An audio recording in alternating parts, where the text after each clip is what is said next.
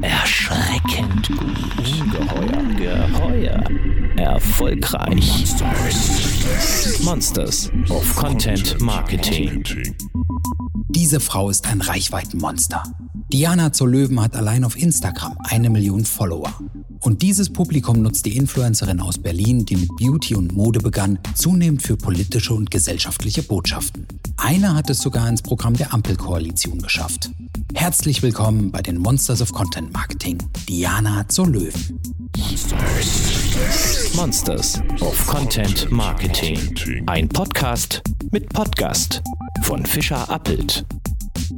Hallo Diana, schön, dass du da bist. Hi, ja, freut mich sehr, dass wir heute hier zusammen sprechen. Ja, und es gibt äh, unglaublich viele Themen, über die man mit dir sprechen kann. Äh, vor allem deshalb, weil äh, die Influencer-Branche aus unserer Sicht ein bisschen Wandel durchlebt, zu deutlich mehr Haltung, politisch-gesellschaftlichem Engagement. Ja, man kann sagen, knallharte Statements statt netter bunter Bilder, sei es zu Klima oder Diversity. Ähm, bei dir ging es zum Beispiel jüngst um den Koalitionsvertrag. Ähm, wo du Inhalte gefeiert hast. Ist das ein genereller Trend in der Branche oder ist das eher ein persönliches Ding bei dir? Trügt der Eindruck, wie, wie siehst du diesen Wandel? Also ich würde schon sagen, dass auf der einen Seite natürlich die junge Generation politischer geworden ist mit den letzten Jahren. Ich meine, weil eben auch Themen wie die Klimakrise präsenter werden oder weil wir natürlich jetzt auch durch die Corona-Pandemie immer mehr sehen, welchen großen Einfluss natürlich auch die Politik auf unseren Alltag hat. Und dadurch kommen ja eben auch neue Probleme auf. Und dann würde ich sagen, auf der einen Seite fassen, glaube ich, auch viel mehr Influencerinnen vielleicht den Mut, über ähm, persönliche Themen zu sprechen, die dann auch in der Politik mehr stattfinden sollten. Und auf der anderen Seite wird einem vielleicht dann auch irgendwann mehr bewusst, dass man ja auch mit seiner Reichweite etwas bewegen kann oder dass man die ja auch für Veränderungen nutzen kann. Und deswegen sprechen eben auch mehr über politische Themen. Du hast jüngst, ich habe es eben erwähnt, im Koalitionsvertrag ein bisschen Erfolg auch gefeiert, ja, in Sachen mentaler Gesundheit. Kannst du noch mal erläutern, was dahinter steckte, mhm. äh, was, für, was für Forderungen das waren, wo, worum ging es dir oder euch, auch deinen Mitstreitern, Mitstreiterinnen da genau? Genau, ich habe mich da mit Andreas Bergholz zusammengetan. Der ist ähm, quasi auch eben ein Journalist und arbeitet viel für den Account äh, Volksverpetzer. Und wir wollten eben das Thema mentale Gesundheit ein bisschen angehen, weil sozusagen ich selbst ähm, dieses Jahr angefangen habe, zur Therapie zu gehen und eben auch viele andere, äh, die mir folgen, ähm, das Thema sozusagen kennen und auch das Problem, wie schwer es ist, beispielsweise einen Therapieplatz zu bekommen. Es gibt wirklich die verschiedensten Probleme, ähm, dass eben man so eine Bedarfsplanung hat, so heißt das, und dann sind eben gibt es einfach nicht genügend Kassenplätze, also Leute müssen lange warten und es kann ihnen nicht richtig geholfen werden. Es ist immer noch ein Tabuthema in der Gesellschaft. Und da hatten wir eben dann verschiedene Forderungen gesetzt, zum Beispiel auch ähm, neben der, sagen wir wirklich, Reformation von diesem äh, ganzen System, auch dass zum Beispiel man eine Aufklärungskampagne startet, um das Thema zu entstigmatisieren.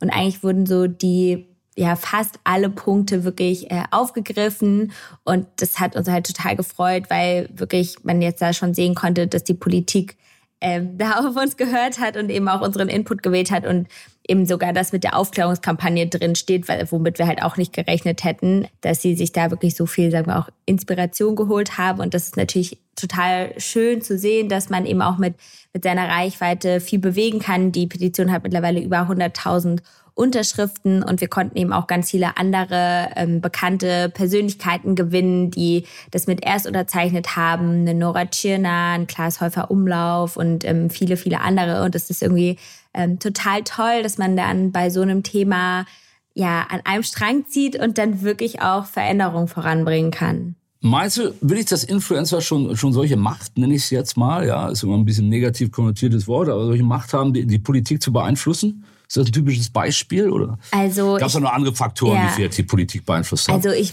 natürlich haben auch bestimmt auch andere das mit ähm, beeinflusst und ich meine, das ist ja jetzt auch kein Geheimnis, dass das ein Problem war. Ähm, ich glaube aber, dass es eben schon hilft, wenn ganz viele Menschen da einen Druck ausüben und wir haben ja eben dann nicht nur diese Petition gestartet, sondern wir haben auch wirklich mit ähm, PolitikerInnen gesprochen oder mit ihren Assistentinnen und Assistenten und haben wirklich da Druck gemacht. Und das ist eben, glaube ich, das Wichtige. Oder wenn ich jetzt äh, diverse PolitikerInnen nochmal auf meinen Accounts tagge, ähm, dann merken die ja wirklich, dass da Leute auch ähm, Veränderung fordern. Und dann ist es ja eben ein bisschen näher gelegen, sich dann auch mal da so eine Petition anzugucken. Also es macht natürlich eben vieles einfacher. Mhm. Und ich glaube, dass man da schon viel natürlich verändern kann. Aber man sollte da natürlich auch professionell rangehen. Also wir haben das ja jetzt auch nicht ähm, nur zu zweit sozusagen gemacht. Wir hatten dann auch Unterstützung von Change.org, auch von verschiedenen mhm. ja, Therapeutinnen und ähm, Psychologinnen, die uns da eben auch geholfen haben, diesen Entwurf äh, zu fertigen. Aber dann kann eben Reichweite zusätzlich natürlich noch ein ganz großer Treiber sein. Standst du auch mit Politikern direkt in Kontakt? Also wir haben jetzt hier mit den, ähm, sagen wir mal, persönlichen Assistenten gesprochen und es stehen jetzt auch noch ein paar Termine sozusagen aus, dass wir da jetzt auch mal zu Treffen kommen. Ist natürlich aktuell auch ein bisschen wieder schwierig, ob das persönlich ja. stattfinden kann, aber es ist auf jeden Fall jetzt auch der Anfang erst. Also das heißt jetzt nicht, dass mhm. wir jetzt sagen, okay, jetzt steht jetzt da drin, sondern das muss ja auch umgesetzt werden. Ne? Und da gucken wir auch drauf. Hintergrund der Frage, ob sich Politiker mittlerweile auch, auch persönlich direkt bei, bei Rezo, der ja auch ein Influencer mhm. ist, auf eine andere Art wie du, war das ja der Fall, die direkt persönlich mit Influencern äh, beschäftigen. So wie man sich schon lange mit Journalisten beschäftigt, was ja zum Tagesgeschäft gehört, ähm, ist sicherlich auch die Tendenz da, mit Influencern dann auch persönlich in Kontakt zu treten, weil es wichtige Multiplikatoren sind. Oder gerade bei jüngeren Politikern kann ich mir vorstellen. Auf jeden Fall. Ich glaube, wir müssen da natürlich auch aufpassen, dass wir nicht zu sehr dann auch vielleicht von den Politikerinnen instrumentalisiert mhm. werden oder als gratis Werbefläche äh, verwendet werden. Aber wenn es eben um ein wichtiges Thema geht, dann glaube ich, kann man da schon auch einen gemeinsamen Nenner finden. Und dann finde ich das auch durchaus schon sinnvoll. Ich würde gerne mal zu dir persönlich kommen, weil du hast die Therapie erwähnt, die du selbst auch äh, ja. äh, in Anspruch genommen hast. Äh, falls du darüber sprechen möchtest. Worum ging es da genau? Ja, das würde ich so im Detail nicht genau okay. sagen, aber es sind eben auch verschiedene Dinge, die ich einfach schon auch als Teenager so ein bisschen ähm, mittrage und wo ich dann aber auch immer dachte, so ja, ich komme damit alleine klar. Und dann, wie gesagt, hat sich ja auch die Pandemie so ein bisschen verstärkt und ich habe dann einfach für mich gemerkt, es lohnt sich eben bei gewissen Themen sich Hilfe zu suchen. Und ich würde sagen, bei mir ist es ja schon auch zum Beispiel vielleicht auch ein bisschen interessant oder spannend, weil ja auch mein Job auf der einen Seite ist es so eine sehr oberflächliche Welt, auf mhm. der anderen Seite mhm. versuche ich aber auch inhaltlich immer tiefer zu gehen, damit es gar mhm. nicht immer so oberflächlich ist. Und man hat aber ja trotzdem irgendwie auch immer viel Druck, also im Vergleich, also ich, ich würde natürlich jetzt nicht sagen, dass das, es ist immer noch irgendwie mein Traumjob, aber du musst eben jeden Tag ja schon fast eigentlich performen. Also es ist jetzt nicht ja. so, ein, so ein langer Zeitraum, über den sozusagen ja auch alles gemessen wird, sondern eigentlich zählt ja fast jeder Tag und es wird ja auch eben immer mehr an Plattformen und an Inhalten und ich glaube, ähm, da ist es aber zum Beispiel für mich persönlich auch wichtig, eine gesunde Balance zu finden, wie ich lernen kann, damit umzugehen und aber auch als Mensch, sagen wir, weiter wachsen kann. Also ich möchte ja eben nicht nur, sagen wir, abhängig von Algorithmen sein und äh, nur Inhalte mhm. erstellen, weil ich mhm. auch noch andere Fähigkeiten und Talente habe. Mhm. Und da arbeite ich eben auch stark daran, dass das nicht zu kurz kommt. Also mir ist es schon auch wichtig, mich auch noch in anderen Themen und Dingen weiterzubilden oder auch weitere Dinge voranzutreiben. Zum Beispiel, was ich auch seit drei Jahren mache, zum Beispiel ist es in Startups zu investieren. Und ähm, mhm. da hoffe ich halt, also es sieht bis jetzt noch alles gut aus, dass ich damit auch irgendwann, sagen wir, mehr ähm, verändern kann auf der einen Seite, aber dass das zum Beispiel vielleicht dann auch eine größere Einnahmequelle werden kann. Ja. Aber ähm, da muss man eben Aber es ist ja schon interessant. Also dieser, ich finde, das, das, das macht das Engagement von euch, ich sag mal von euch als Influencer ja. ähm, in Sachen äh, Politik und Gesellschaft auch spannend, weil es doch die äh, oberflächlich diesen Gegensatz gibt zwischen der schillernden, ne, der ursprünglichen ja. Influencer-Welt und diesem Engagement jetzt. Gerade bei so Themen wie Therapie und mentaler Gesundheit ist das ja, du hast es angesprochen, äh, will ich, kann das ja auch ein sehr wichtiger Auftrag von euch sein, weil sich eure jungen Follower halt dann äh, sehen, da ist jemand, der hat die gleichen Probleme wie ich und der packt das offen an und ich folge dem einfach, indem ich genauso offen damit umgehe. Ist das nicht, ist das so ein bisschen dann auch ein Auftrag für dich, da die Follower da mitzunehmen, die die gleichen Probleme haben wie du oder ähnliche? Ja, auf jeden Fall. Also ähm, ich würde sagen, ich versuche da auch immer eine gute Balance zu finden, äh, weil man sich ja natürlich auch eben sehr stark angreifbar macht, wenn man über verschiedene persönliche Themen redet. Aber ich glaube, ich habe da mittlerweile eine ganz gute, so ein ganz gutes Gefühl, was ich teile und vor allem auch wie ich das teile. Weil, wie gesagt, viele Themen, also ich rede zum Beispiel auch mittlerweile immer mehr über das Thema Finanzen. Ich habe mir jetzt eben auch eine eigene Wohnung gekauft und auf der einen Seite wird man da auch viel natürlich manchmal mit Neid konfrontiert, aber ich versuche auch die Leute natürlich so ein bisschen mitzunehmen und ähm, ihnen so ein bisschen zu zeigen, wie, wie ich mich damit auseinandersetze. Natürlich auch ein bisschen zu reflektieren, dass ich da irgendwie auch eine privilegierte Situation habe mit meinem Job, aber eben das nicht nur vorzuleben, sondern vielleicht auch so die ein oder andere Information mit an die Hand zu geben, warum ich zum Beispiel sinnvoll finde, dass eben auch junge Menschen ja in ETFs oder zum Beispiel Aktien mhm. investieren oder sich auch mit ihrer Altersvorsorge befassen und das eben nicht nur, sagen wir, darstellen und zeigen, sondern eben auch, wie gesagt, so ein bisschen Informationen dazu bereitstellen. Du hast angesprochen, Finanzen weitere, weiterer Punkt, dann hatten wir mentale Gesundheit ähm, und Politik generell. Du hast ein sehr breites Spektrum, Immobilien ja. würde ich noch dazuzählen, obwohl es nah an Finanzen ist vielleicht. Wie, nach welchen Kriterien entscheidest du, welches Thema bei dir auf die Agenda kommt? Denn die Themen, die du genannt hast, muss man ja auch sagen, wenn man sich deine Postings auf Instagram mal so durchschaut, sind da sehr viele Sachen dabei für die jedenfalls mein Eindruck, kein Geld fließt, ja. was letztendlich nur Antrieb ist von dir, ne? wo es keine ja. Kooperationen gibt.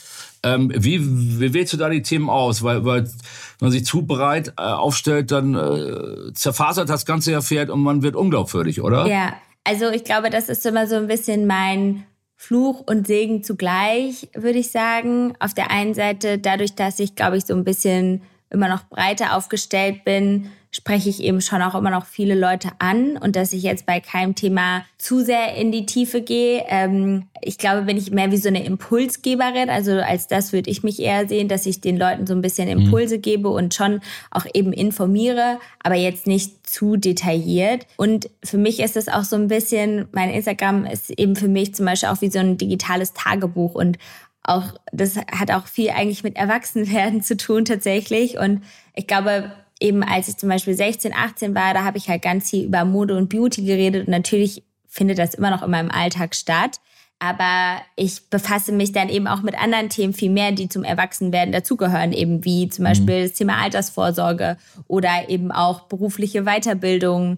Ich habe die Menschen auch schon zu meinem BWL-Studium damals mitgenommen und wenn ich irgendwelche anderen Weiterbildungen mache oder andere Themen. Also ich glaube, es ist eher wie so eine immer noch eine junge Frau, die einfach einen Einblick in ihr Leben gibt.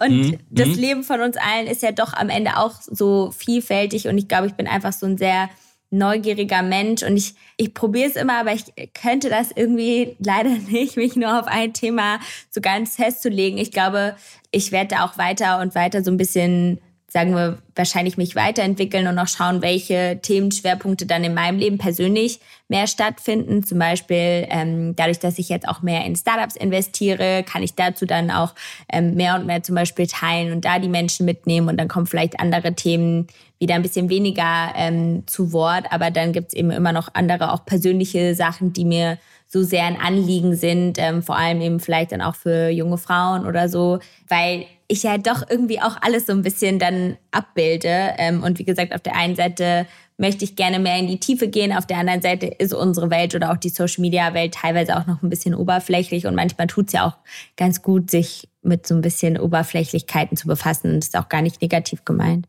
Nur damit wir die Entwicklung von dir mal ja. abschätzen können, ganz uncharmante Frage, wie alt bist du jetzt? Ich bin 26 und habe quasi cool. mit 14 angefangen ungefähr. Ja, oh, das ist ja schon ein... Äh, ja. Kommen wir, wir, kommen am Ende nochmal zu deiner Karriere sozusagen als Lifehack für, für ja. Nachahmerinnen und Nachahmer. Aber wo du die Themen angesprochen hast, vielfältige Themen, welche Themen würden, haben denn bei dir keine Chance? Was hast du schon abgelehnt und äh, was, was würdest du ablehnen? Mm, also ich würde sagen, generell achte ich einfach bei vielen Partnern, mit denen ich arbeite, darauf, ob ich das selber zum Beispiel benutze oder ob ich ähm, wirklich so ja hinter dem Thema einfach stehe. Das ist mir natürlich ganz wichtig. Also gerade zum Beispiel, wenn wir jetzt auch beim Thema Finanzen bleiben oder so, wenn ich da jetzt mit irgendeinem Broker arbeite, dann dann benutze ich den auch vorher selber und teste den eben auch, weil das natürlich ein ganz ja persönliches Thema eben ist zum Beispiel und auch gar nicht so ein einfaches Thema. Ähm, und da ist es mir dann wirklich wichtig, oder jetzt bei der Bank, die ich bewerbe, wenn es jetzt um sowas geht. Also da bin ich wirklich sehr, also ist mir das einfach ein Anliegen. Und sonst achte ich eben auch viel, gerade bei Klamotten oder so, zum Beispiel, wie Dinge natürlich hergestellt werden und so weiter, wenn es irgendwie darum geht. Also ich arbeite eigentlich fast nie mit äh, Fashion Brands zusammen, weil ich selbst zum Beispiel kaum Fast Fashion versuche zu konsumieren, sondern eher mir da Mode leihe oder Secondhand kaufe. Also ich gucke da einfach, dass es genau so mein Leben abbildet, wie es mhm. ist. Und das ist eigentlich auch das Tolle, dass dann auch immer mehr Partner dazukommen, die genau das auch suchen oder die dann eben auch unterstützend da tätig sind oder die auch sagen, hey, wir haben gesehen, also das ist manchmal ja auch eher zufällig, wenn ich was zur mentale Gesundheit mache, dass dann eben eine andere Firma kommt, die sagen, okay, wir haben jetzt für unsere Mitarbeitenden das und das Programm und würden das gerne bewerben. Also dann ergänzt sich das eher und mhm. ähm, das ist eigentlich das Schöne. Und ich glaube, was natürlich vielleicht auch ein Punkt ist, auch wenn ich sehr viel Persönliches teile, könnte ich mir jetzt nicht vorstellen, dann bin ich eigentlich auch froh, dass ich eigentlich immer also ich bin die Darstellerin auf meinem Kanal. Also ich habe jetzt noch nie so mein Beziehungsleben oder wenn ich jetzt Leute kennenlerne, logischerweise finde ich das eigentlich gut, dass ich das eher so ein bisschen raushalten kann, weil ja, ich das, also ich das irgendwie nicht so brauche, sondern mir das irgendwie auch gut tut, dann auch viele, ja, auch enge Freunde, die sieht man zum Beispiel dann gar nicht so auf Social Media. Ähm, mhm. Und ich glaube, man braucht da auch so ein bisschen, manchmal muss eben ja auch nicht alles teilen. Genau. Trügt der Eindruck oder machst du eigentlich kaum noch bezahlte Postings? Auf Instagram zumindest. Da habe ich zwischen dem ganzen Engagement äh, wenig kommerzielle Sachen gefunden. Wie finanzierst du dich, wäre dann die Frage. Also ich würde sagen, da drückt schon so ein bisschen der Eindruck. Ich glaube, okay. so bezahlte Postings an sich, das würde ich schon sagen, ist ein bisschen weniger geworden. Aber zum Beispiel, ich, weil ich auch versuche, fast alle Kunden auf Video zu drängen, dass ich immer sage, können wir bitte ein ja. ähm, Reel zum Beispiel machen. Also ich mache wirklich mit den meisten Kunden mittlerweile Video-Postings und selten eher dann nur noch einen Fotobeitrag. Und es ist natürlich auch sehr viel eher in den Stories, ähm, was dann natürlich auch stattfindet. Ja, okay. Oder dann auch manchmal so ein bisschen größere Kampagnen, ähm, wo man dann ja auch wirklich irgendwelche ja, Drehs hat, die dann auch bei den Kundenkanälen zu sehen sind. Genau, also ich würde sagen, das ist eigentlich so das Gängige und ich glaube, wahrscheinlich beobachtet ihr das auch, wenn es natürlich gerade jetzt um Performance oder so geht oder eben um Sales, dann macht ja jetzt auch so ein Bildbeitrag gar nicht unbedingt so viel Sinn, um jetzt ja. einen Kaufanstieg zu haben, sondern dann lohnt sich ja eben auch eine Instagram-Story zum Beispiel. Ja, ja, ja. Kann man, nun haben sich ja Marken und Unternehmen auch die Themen äh, Haltung und, und gesellschaftliches Engagement auf die Fahnen geschrieben. Machst du auch für Marken gesellschaftlich politische Sachen oder äh, wenn du oder sind diese Kooperationen doch eher weiterhin auf der Produktebene? Oder kannst du dich auch bei den bezahlten Kooperationen so ein bisschen ausleben, was dein Engagement und deinen Einsatz angeht? Also manchmal auf jeden Fall schon, wenn ich zum Beispiel das Thema gut finde, dann auf jeden Fall. Also ich hatte letztens auch zum Beispiel mit einer Beauty-Brand, da ging es um das Thema Allyship, also was bedeutet das, wenn man eben ähm, nicht von etwas betroffen ist, wie jetzt zum Beispiel das Thema LGBTQI+, aber sich eben mhm. trotzdem für Menschen stark macht da sind ja eben auch sehr politische Themen oder ich arbeite auch viel zum Beispiel dann eher manchmal mit politischeren Kunden zusammen, auch irgendwie jetzt mit der Bundeszentrale für politische Bildung oder auch ähm, ja mit äh, anderen Kunden, die sich dann auch zum Beispiel gegen Hass im Netz mhm. stark machen wollen und so. Also da gibt es eigentlich mittlerweile so viele Themen und da gucke ich eher, so ein bisschen, wer ist der Kunde und wie, wie wird das Thema eben umgesetzt. Und eigentlich finde ich das manchmal sehr dankbar, weil das dann eben nicht nur dieses typische Rabattcodes ist, was man eben oft von Instagram ja. kennt oder wodurch auch InfluencerInnen oft leider so ein negatives Image haben. Bundeszentrale, äh, wird mir, zahlen die gut, ja? Also ich würde sagen, die zahlen eigentlich immer sehr fair und haben vor allem eben immer tolle Ideen einfach und deswegen arbeite ich schon seit, das ich glaube, seit mehreren Jahren mit Ihnen zusammen. Wäre die nächste Frage, was hast du zuletzt gemacht für die Bundeszentrale und vorher kannst du mal ein kurzes, ähm, kurzes äh, ja. Wrap-up geben? Also zum Beispiel mit der Bundeszentrale für politische Bildung haben wir, das letzte Mal ging es um so einen Generationentalk, wo sie quasi alt und jung, sagen wir mal, zusammengeholt haben in einem Livestream, wo man da viele Themen diskutiert hat. Das war eben total toll. Aber ich habe zum Beispiel auch schon mal einen rechtsextremen Aussteiger mit der Bundeszentrale für politische Bildung getroffen. Mhm. Und dann haben wir eben auch über das Thema ähm, Rechtsextremismus ähm, gesprochen. Also das ist ja ähm, schon fast so redaktionell journalistische Arbeit. Ja, genau. Und da haben sie aber dann auch wirklich immer sehr viel Journalistinnen, die das dann auch natürlich unterstützen. Mhm. Ähm, mhm. Genau. Du hast Hass im Netz angesprochen, das, das leidige Thema. ja. ja. Inwieweit ist das für dich Thema? Wo, wir sprechen ja oft sehr schnell über, über Shitstorms. Mhm. Oft das Wort wird aus meiner Sicht auch ein bisschen inflationär benutzt. Ja, also, sobald mal zwei, ja. negative Kommentare auf, ist das immer gleich ein Shitstorm. Äh, wie weit siehst du das bei dir? Hat das wirklich zugenommen? In den letzten einmal zwei, drei Jahren ähm, ist das für dich eher immer mal am Rande Thema oder ist doch ein Thema, das dich äh, stärker beschäftigt? Also ist auf jeden Fall ein Thema, was mich eigentlich täglich beschäftigt. Das ist schon eigentlich mhm. sehr krass. Also vor allem eigentlich auch, würde ich sagen, auf TikTok tatsächlich, was man jetzt vielleicht gar nicht so denken würde, weil ich eben auf der einen Seite ich sage mal immer, ich, ich sage manchmal immer, ich bin so zwischen Aktivismus und Kapitalismus, weil auf der einen Seite engagiere ja. ich mich eben schon sehr aktivistisch, auf der anderen Seite ist das ja auch alles unbezahlt und ich will ja auch irgendwie natürlich Geld verdienen. Ich muss ja auch Geld verdienen. Ähm. Die, das ist ja der, das Schicksal der Influencerin, ne? äh, zwischen genau. Aktivismus und Kapitalismus. Es gibt ja wenige, die so in dieser, in diesem Spannungsfeld so drin sind wie, wie ihr, ne? Genau, und viele verstehen das sozusagen dann nicht und mhm. ähm, ja, also finden dann eben alles, ja, was, was ich irgendwie mache, also glaube ich, verstehen das einfach nicht, warum ich mich auf der einen Seite vielleicht stark mache für irgendwie gewisse Themen und auf der anderen Seite trotzdem, sagen wir, in Aktien investiere oder so.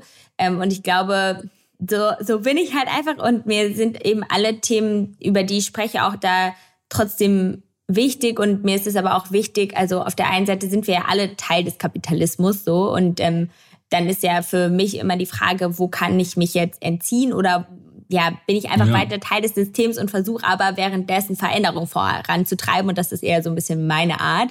Und für viele, die verstehen das dann einfach nicht, sagen wir, die verstehen nicht, warum ich da nicht so konsequent bin und mich dann allem entziehe. Hört, hört sich stark so an, als gäbe es deutlich mehr negative Reaktionen auf, sage ich mal, die kapitalistischen Postings und Beiträge als auf die politischen. Ja, so kann man das schon sagen, beziehungsweise dann gibt es eben viele, vor allem die dann quasi wiederkehren und dann eben dann sagen, ja, dass die das dann nicht so ernst nehmen können oder keine Ahnung. Aber das sind vor allem, also wie gesagt, ich würde sagen, das ist auch viel, ja, einfach generell Leute, die, ich weiß gar nicht, also es ist viel Hass einfach von Menschen, denen ich vielleicht auch zu laut bin, mhm. würde ich sagen. Mhm. So. Wie gehst du damit um? Wann reagierst du? Wann ist es für dich ein Thema? Ich habe es ja eben gesagt, oft ist es wird kein wirklicher Shitstorm, wird, wird nur so genannt, weil ja. einige wenige Kommentare da sind. Ab wann, äh, du hast ja auch Management, auf welchem Level reagiert? Ja. Habt ihr da Mechanismen irgendwie, die, die greifen? Wie ist ja, das? also ich würde sagen, zum Beispiel so dieser ganze Hass, also je nachdem, wie extrem der ist, wenn es schon sehr, sehr schlimm beleidigend ist, dann würden wir da auch was zur Anzeige bringen. Mhm. Ähm, sonst bin ich auch trotzdem noch nicht so der Fan davon, Kommentare zu löschen, weil das eben die Leute auch nur weiter aggressiv macht. Und ähm, sonst unterscheide ich eben auch wirklich, was ist halt so, sagen wir, dummer Hate und was ist eben wirklich dann auch Kritik. Also, weil ich würde schon sagen, es gibt, wie gesagt, bei manchen Postings ist es auch manchmal, ich poste ja auch manches parallel auf TikTok und Instagram, dass eben dann bei TikTok eben immer sehr viel Hass da ist von äh, eben Leuten, die mich einfach nicht mögen. Und bei Instagram hat man das dann gar nicht so, weil das da nicht so ausgespielt wird. Und wenn ich aber schon mal, ich hatte zum Beispiel 2019 schon mal so einen ähm, Shitstorm, weil ich wirklich einfach ja was Dummes gemacht habe. Da habe ich einen äh, Journalisten interviewt, der rassistische Aussagen getroffen hat. Und es war alles andere als gut. Es war für mich, also ich glaube, ich hatte noch nie so schlimme Bauchschmerzen, weil es mir halt auch unglaublich leid getan hat, was ähm, ich da, sagen wir, hochgeladen habe und dass ich mich ja. da selbst zu wenig mit befasst habe. Aber dann war es mir zum Beispiel auch ein Riesenanliegen, eben mich selbst erstens mehr weiterzubilden, zweitens auch weiterhin dann für meine Community trotzdem mehr über das Thema aufzuklären und auch eben da auch mal Fehler einzugestehen. Also da mache ich dann schon einen Unterschied, sagen wir, wo ist jetzt Kritik berechtigt und wo sind jetzt einfach nur andere Leute laut, die gehört werden wollen, weil sie irgendwie wütend oder frustriert sind. Wir würden mal ganz kurz auf den Fall zurückkommen von 2019. Ja. Auf welchem Kanal war das und äh, wen, wen hattest du da konkret gesprochen? Was war das? ja, ich will jetzt nicht direkt einen Namen nennen, das war okay. ein Journalist in Südafrika, ähm, der da quasi äh, Korrespondent war von einem äh, bekannten Magazin. Und mhm. sagen wir, ich habe ihm natürlich vertraut, weil ich dachte, er ist halt Journalist. Und dann ähm, mhm. habe ich das mhm. auf meinem Instagram-Kanal geteilt. Dann haben das eben ähm, People of Color gesehen und die waren eben, also die Leute oder generell waren eben Menschen, ja, eben von seinen Aussagen mhm. ja, entsetzt, schockiert und dann hat sich das halt so seine Kreise gezogen und das kann ich eben auch total nachvollziehen. Und da war es mir dann ja auch eben ein Anliegen, wie gesagt, das runterzunehmen, dann aber auch darüber aufzuklären, zu sagen, hey, das und das ist falsch gelaufen, das war irgendwie dumm. Ähm, mhm. Und das war mir wirklich ganz, ganz wichtig. Also das nicht so, weil es gibt auch andere Influencerinnen, die auch mal Shitstorms erleben in so einer Art und das eher totschweigen. Ähm, das hätte ich nicht gekonnt. Also ich wollte da schon nochmal was zu sagen und auch was dazu, also selbst wirklich dazu lernen und dann aufklären. Okay, das sind dann ja auch so Learnings, die man sammelt im Laufe der Jahre. Ne, wo man ja. dann äh, weiß, kann ich machen oder nicht. Es ist ja dann immer wichtig, schätze ich mal, dass man selbst auch sieht, mh, hm, war jetzt nicht so doll, äh, die haben recht, die Leute, ich nehme es runter oder ich kommentiere es entsprechend, äh, als sich ja. dann einfach nur der Menge zu beugen, nicht wahr? Ja, genau. Also das ist ganz wichtig. Kommen wir nochmal zu den Kanälen. Du hast ja äh, TikTok angesprochen, äh, Instagram weiterhin so ein bisschen eher der Wohlfühlkanal als TikTok, habe ich den Eindruck, ja. Ähm, sind das deine beiden ähm, Top-Kanäle und wird TikTok im Vergleich zu Instagram immer wichtiger auch? Oder wie, wie sieht's da aus? Ja, also ich würde sagen, TikTok ist so ein bisschen wie mein Spielplatz. ähm, was finde ich eigentlich ja. ganz cool, weil man ja sehr einfach partizipieren kann, sehr einfach Videos erstellen kann und manche sind wirklich so meine erfolgreichsten TikToks, die, die ich kurz mal in einer Minute aufgenommen habe. Ähm, und man hat ja. eben nicht so diese Hemmschwelle, immer, sagen wir, perfekt gestylt zu sein oder so ein da geht's ja dann auch eher um Themen und Inhalte und das macht mir unglaublich viel Spaß. Deswegen will ich TikTok schon auch weiter wer, beibehalten. Wer kennt das nicht? Die Sachen, die Sachen, die man mal eben schnell hinrotzt, sind meistens die erfolgreichsten. Haben wir öfter auch bei uns, ja. Ja, und Aber sorry. Ähm, ja, das ist leider irgendwie so. Und ähm, deswegen will ich mir auf jeden Fall diesen Kanal weiter so beibehalten, ähm, weil es mir eigentlich trotzdem auch Spaß macht, da so ein bisschen kreativ zu sein in der Art, wie ich Videos äh, schneide oder mache. Aber ich würde sagen, Instagram ist immer noch so ein bisschen, ja, dadurch, dass man ja auch da die Story-Funktion hat, ein Kanal, wo ich sehr gerne auch dann ein bisschen persönlicher bin, die Leute so an meinem Leben teilhaben lasse in so kleinen Häppchen oder wo man dann doch auch mal ein bisschen schwerwiegendere äh, Themen teilen kann. Aber sonst ähm, finde ich zum Beispiel auch LinkedIn eben super wichtig und spannend für mich eigentlich und merke da eben Aber auch, eher auf der Startup, eher auf dieser Startup-Investoren-Ebene oder für, für dieses Jein, Segment oder für generell? Also generell sogar auch. Also zum Beispiel eben jetzt auch bei der Petition, äh, die wir da gemacht haben. Also ich müsste mhm. da jetzt mal gucken. Also ich glaube, mein LinkedIn-Beitrag hat da auch fast eine Million Menschen erreicht, was ich halt schon krass finde für einen LinkedIn-Beitrag. Ja. Aber da hat man eben auch einen guten Algorithmus, der, wenn er was als gut oder relevant erkennt, der das eben dann auch ausspielt. Und das ist eben auch was, ja, was man eben sich äh, nutzt oder sich zu eigen machen kann oder eben auch weiterhin nutzen sollte. Und ich würde sagen, das sind so meine drei Plattformen, die natürlich nochmal alle sehr unterschiedliche Zielgruppen auch eigentlich bedienen, mhm. was aber eigentlich ganz gut ist. Also ich merke auch, obwohl ich Sachen von TikTok und Instagram teile, bekomme ich da fast nie, dass Leute sagen, ja, ähm, ich habe das schon auf TikTok gesehen, das finde ich irgendwie blöd, dass Ach du das jetzt hier nochmal teilst. Also eigentlich ja. gar nicht. Was Formate angeht, wir haben schon drüber gesprochen, Bewegtbild schlägt alles im Moment, oder? Ja, würde ich schon sagen. Also es ist auch viel langfristiger. Also früher, früher, so vor einem halben, dreiviertel Jahr, ähm, hatte ja. ich schon das Gefühl, dass auch Bildbeiträge noch mehr ausgespielt wurden. Aktuell schon teilweise noch, aber man erreicht eben mit Video, also Videobeiträge auch bei mir werden auch immer noch viel länger ausgespielt. Auch dann, ähm, also gerade bei Instagram, TikTok ist ein bisschen kurzweiliger, aber dass die da auch irgendwie in ein, zwei Wochen dann immer noch regelmäßig jeden Tag vorgeschlagen werden. Und das ist ja eben total wertvoll, gerade um auch neue Menschen dann zu erreichen. Ich habe es eingangs schon angesprochen, es fährt nochmal von hinten auf, sozusagen die, die Timeline von hinten auf. Startpunkt deiner Karriere. 14 Jahre hattest du gesagt, wenn ich das recht genau. in Erinnerung habe, ja. Das ist ja eine enorme Zeit. Das ist also 2007. Ähm, da ja. war von Instagram noch irgendwie keine Spur hierzulande, wenn überhaupt. Ja. TikTok gab's noch nicht. Äh, was hast du da gemacht? Auf welchem Kanal? Und wie, wie ging das los? Erzähl doch mal ja. kurz. Also ich habe quasi angefangen mit einem äh, Modeblog. Damit hat es sozusagen gestartet, weil ich eben so viele andere junge Mädchen gesehen habe, vor allem auch aus den USA, so Tavi Gavinson ist eine, die mich sehr inspiriert hat. Die saß so mit 14 in der ersten Reihe der New York Fashion Week und wurde irgendwie von Karl Lagerfeld und so eingeladen und ist jetzt bei Gossip Girl äh, Schauspielerin.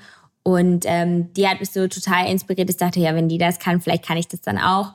Und dann habe ich auch viel diese ganzen Beauty-Gurus auf YouTube gesehen, habe da eben auch viel gemacht. Aber ich muss sagen, zum Beispiel YouTube ist so eine Plattform, wo ich gar nicht mehr so aktiv bin, weil es einfach ich weiß auch nicht, irgendwie habe ich da so ein bisschen den, die Energie fast verloren, weil jetzt natürlich vieles so schnell und kurzweilig ja. ist. Und ich glaube, YouTube ist eben immer noch toll, wenn man so eine Nische hat, sagen wir so. Aber dadurch, dass ich ja so breit thematisch arbeite, macht das jetzt aktuell gerade nicht so viel Sinn für mich. Aber und damals war es ja ein wichtiger Kanal, weil es Ja, nicht so viele genau, andere Möglichkeiten ja. gab. Wie hast du, äh, wie hast du dein, hast du da auch deinen Blog beworben oder wie sind die Leute auf deinen Blog aufmerksam geworden? Ja, Warst genau. du SEO-mäßig so eine Supergranate schon mit zwölf oder wie nicht kann ich so mir das ganz, vorstellen? Aber da gab es schon auch so Begriffe wie Tent-Polling, dass man dann eben schon im November die Weihnachtsvideos gemacht hat, damit die da dann schon ein bisschen Traction hatten und besser vorgeschlagen wurden oder so, wenn die Leute das dann wirklich suchen. Also man hat da schon so ein bisschen was gelernt und ähm, es war eben für mich auch total toll, sich da ja auch kreativ irgendwie auszuleben. Und ich konnte das eben alles ganz alleine so aus meinem Kinderzimmer heraus machen. Ähm, ich habe damals sogar angefangen mit englischen ähm, Inhalten, weil ich so dachte, dann kann ich die ganze Welt erreichen und ich so Ja. gerne Englisch gesprochen habe. Aber dann haben mir so sehr viele Deutsche einfach gefolgt, weil ich auch viele deutsche Beauty-Produkte und so Sachen gezeigt habe. Aber das ist eben schon immer noch sowas, ja, was mir damals, also was einfach ein tolles Hobby für mich war. Und ähm, ich dadurch auch schon Freunde gefunden habe oder Menschen kennengelernt habe. Wie ging es dann weiter? Was war, was, was war so, ein- so, ein, so ein Booster, sage ich mal, ähm, für deine Influencer-Laufbahn? Auf jeden Fall, dass ich dann in ein YouTube-Netzwerk gegangen bin. Damals war das Mediakraft. Ähm, Okay. Die ist ja jetzt heute, ich glaube, die sind sogar insolvent. Ähm, Ich war, oder glaub ich. übernommen worden. Ich kann es jetzt auch nicht genau übernommen, sagen. Müssen wir genau. nochmal nachreichen. Aber Ja, extrem jetzt- bekannt. Ja. Genau. Und auf jeden Fall hat mir das natürlich sehr stark geholfen, weil ich darüber dann ganz viele andere InfluencerInnen kennengelernt habe. Und dann hat man eben mit anderen immer ja Videos gemacht und so weiter. Und das, das war wirklich so ein, ähm, ja, das war auf jeden Fall für mich sehr, sehr cool. Ja, und so, so ging das dann eigentlich immer weiter, würde ich sagen. Und habe halt parallel dann auch so ein bisschen mit Instagram quasi angefangen. Ähm, wann ging das los mit Instagram? Ich glaube, das war so 2013, 2014, also genau, so ungefähr, als ich mein Abi gemacht habe. Da weiß ich noch, da war ich dann so, hatte ich schon so privat Instagram und hatte aber dann halt schon so meine Follower auf YouTube und dann war ich halt auch so ganz verunsichert, ob ich dann auf meinem Instagram-Account so mit meinen Followern reden sollte und dann hatte ich halt so total Angst, was dann meine Freunde im wahren Leben von mir denken. Ja. Äh, da war das dann so diese ganz komische, dieses ganz komische Gefühl, wo man nicht so wusste, soll ich das jetzt mit meinen Mitschülern teilen, dass ich irgendwie so Videos im Internet ähm, ja hochlade oder nicht. Ähm, aber mittlerweile wissen es ja dann auch alle. Wann gab es denn die ersten äh, bezahlten Kooperationen? Das hat ja sicherlich ein bisschen gedauert, bis dein Modeblog. Mhm. ja, ich bin mir gerade gar nicht so sicher. Also ich weiß auf jeden Fall, dass ich direkt mit 18 schon mein Gewerbe angemeldet habe. Und das war, glaube ich, für mich dann auch so, mh, ich habe dann so zum Abi hatte ich die 100.000 Follower auf YouTube und wusste dann auch schon so, dass ich dachte, okay, wenn ich das jetzt weitermache, dann kann ich damit mein Studium finanzieren. Und das war für mich auch so ein Was bisschen der Treiber. Ähm, BWL an der Uni zu Köln.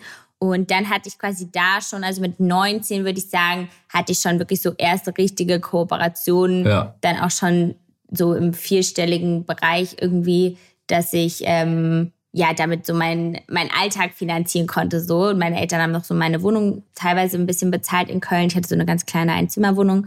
Und den Rest konnte ich dann selber finanzieren. Ähm, und jetzt wohnst du ja in Berlin, by Genau. the way. Das nochmal als äh, Background. Wenn jetzt die heutigen Zwölfjährigen sich Ja. das im Anhören, die Monsters of Content Marketing, und diese Folge hören, was hast du für Tipps? So gehst du drei, sagen wir mal so drei Top-Tipps, wenn ich Influencerin wer oder Influencer werden will.